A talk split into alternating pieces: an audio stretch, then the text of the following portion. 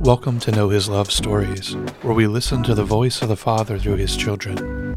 Today's story comes to us from Justin. He's originally from Rochester, New York, moved to Steubenville at a young age and then to Michigan, and is currently living in Fort Wayne, Indiana, where he's a theology teacher. He's been married for over 11 years, and he and his wife have a daughter that's 10 years old. This is a Know His Love story. I would say for about 30, the first 30 years of my life, um, maybe maybe a little bit more, maybe a little less. Um, I was born and raised Catholic. Um, I was knew a lot about doctrine. I knew a lot about. I was well formed catechetically. Um, I was immersed in a in a culture um, in Steubenville, Ohio, that was living the faith. I had many witnesses to the faith. Um, but I would say I cannot remember God being personal uh, for those 30 years.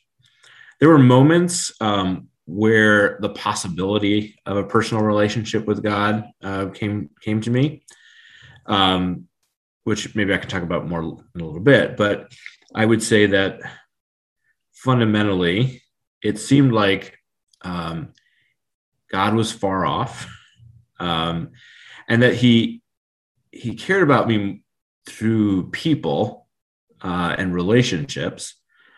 Um, but I didn't see how he I could have a personal relationship with him. Uh, and I think um, the the feelings, the experience of the first thirty years of my life, uh, or at least the ones in which I was more mature and able to wrestle with these questions, was uh, marked by a lot of um, you know vacillation between intense searching hope that um, i think a well-founded hope at times that i could be saved.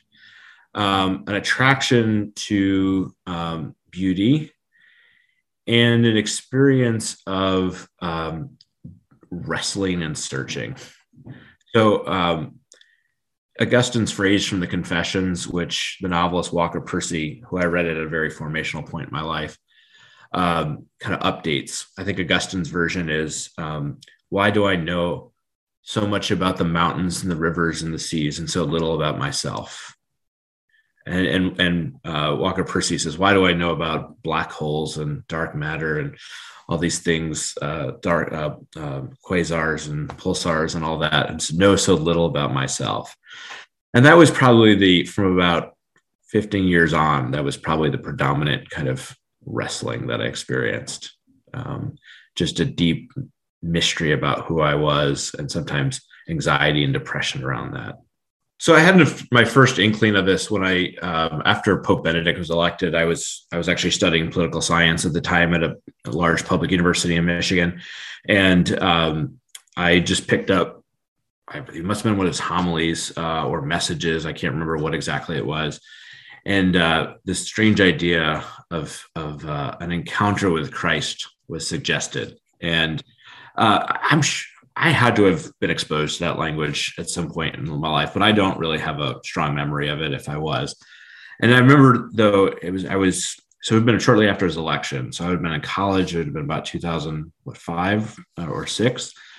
And uh, so this idea of a personal relationship with with God um, just cl- clicked with me, but it still entered that period of like wrestling and struggling with that. What does that mean? And and um, so I I transferred um, to a small Catholic university, the University of St. Francis here in Fort Wayne. I was like, I'll study theology. That's how I'll figure it out. That's how I'll encounter God, right? Um, and uh, so I went through the bachelor's program and then, uh, you know, decided, ah, I don't think I, I, I, did this not so I could go into ministry. Um, so I worked in, in politics for a little bit in Washington, D.C. and Houston, Texas.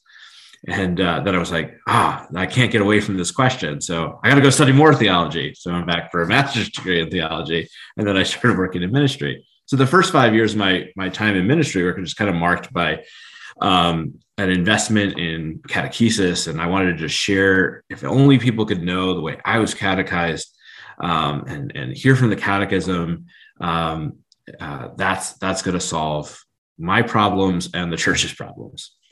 Um, and it just, I was five years into that project. Uh, I was desolate. I was uh, at the point of giving up. Um, I was look. My joke is uh, this is true, but I was so desperate. I was looking for jobs in human resources, uh, and and someone suggested, and this is not a plug for Steubenville conferences, but uh, just part of my story. Uh, someone suggested that I attend um, the St. John Bosco conference at, at conferences at Steubenville, and uh, so I said, well, I got to try something, you know. Um, so I went and uh, there was something about I grew up in Steubenville. There was something about being back. I hadn't been back in a while. That was kind of triggering things personally in a good way.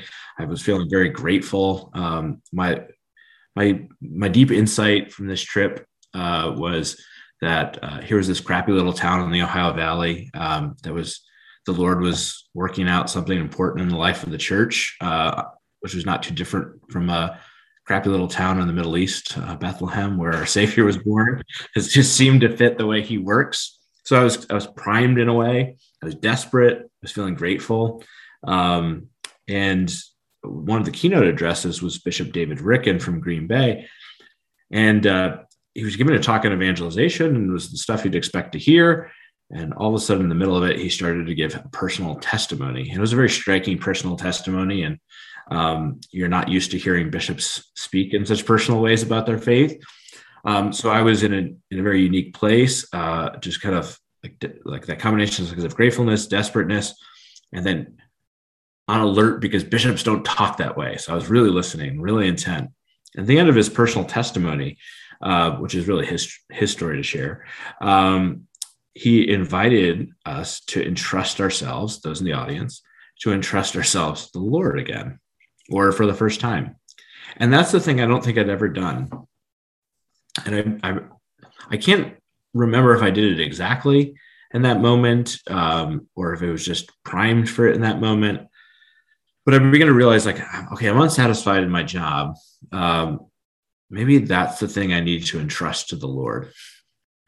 Um, so when I got back, uh, to, I was living in Houston at the time. Uh, I was working in a parish doing adult faith formation. Um, just every day that I was after mass, I would spend about 15 minutes and just just repeat over like, Lord, I just entrust my professional life to you. I don't know if I can give you my whole life, but I just I, I, I think I can give you that. Um, and it, it became more certain as I prayed prayed that over time. And wouldn't you know, like I started to feel this like intense uh, peace um, that that would come over me over this time. Um, I noticed that. Well, I didn't notice it first. Um, we had a family wedding, and we had two family weddings in the course of a couple of months.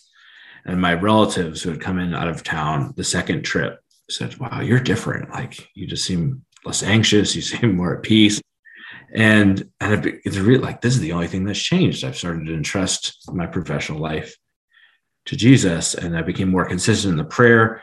Uh, scripture became alive in a new way. Uh, it became uh, it, what I you know recognized uh, in retrospect as I was receiving all these consolations, started to experience um, uh, charisms, fruitfulness, and intercessory prayer, um, and I just felt uh, as the sense of being held that I didn't have to worry as much, um, and and um, so I saw all these fruits, and, and it, it was almost like in a, in a human relationship when you entrust a little bit of yourself and you get a positive response back. You, this is the, person whom you've entrusted yourself to, your heart to, has um, reciprocated uh, with trust in return, and that that experience just continued to grow.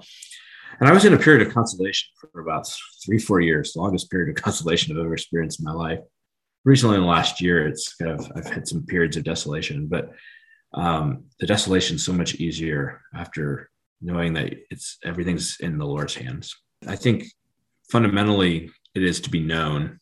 Um, I was I was in my, my teaching. I'm I read the gospel at the beginning of my classes every day. The gospel today, and today, the day we're recording this, it happened to be the gospel where Jesus says, "Do not be afraid." Um, the you are worth so much more than sparrows, right? Um, and and as I was reflecting today, for the third, fourth, fifth time. I read it six times in the day. Just every time I read it, that line just sunk in more and more. Um, so even just today, I feel this freshness uh, of, of, this experience to be known down to every hair of my head. Um, that that uh, just as He knows every sparrow, uh, He knows me uh, intimately, and that I can entrust myself uh, to Him. And so that sonship um, is a relationship. I've, I've, I've learned that as a relationship of entrustment um, and a, that sense of being known, that He knows another favorite scripture verse that I just reflect on in this vein all the time is um, uh, you are you are fearfully and wonderfully made, and um, that just speaks to me. It's it's interesting. He still does it the same way he did before I entrusted my life to him, uh, and that is primarily through I think community and beauty. So I always saw signs of him um, in the richness of communal life um, I've, I've been very blessed with many friendships, mentors, um, he, but also I, I, have a great love for beauty. Um, I love Bach. I love classical music, but even even more more modern things, music too, and art. Um, and so I just I sense his love um, greatly still in those things, uh, as well as as I think the one thing that would change is my reading and understanding of, of scripture um, has just become more more dynamic um, and familiar and intimate.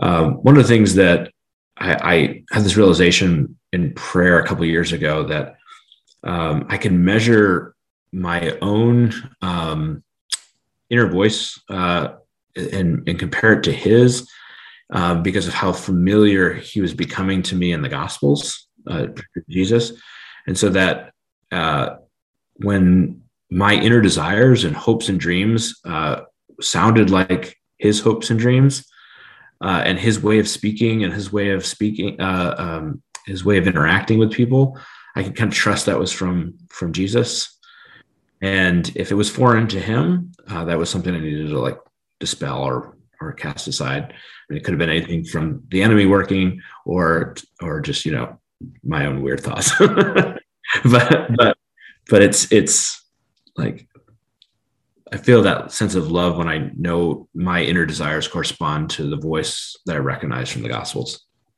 As much energy and effort um, of searching and struggling for God that you are experiencing, um, He is He is fighting just as hard uh, for you, and He just wants you to trust Him. Uh, he just wants you to trust him. Um, and to know that he is trustworthy, uh, that he is worthy of your life, um, your passions, your loves, and, and, that he won't take anything away from you. He'll only make it better. Um, he will, he is a good vine dresser. Um, he will prune you, yes, with with your permission. Um, he seems to want to wait on you to give him permission to root out that which is um, ugly, that's just um, not of not of him. But he, he always got to ask your permission to do that. And it might be painful, but it's always going to be good. Um, and and he just wants to tend you as as his vine, as the, the branches on his vine. Thank you for listening to Justin's story. I would love to share your story as well. Please connect with us on social media or by clicking on the Join Us link at knowhis.love.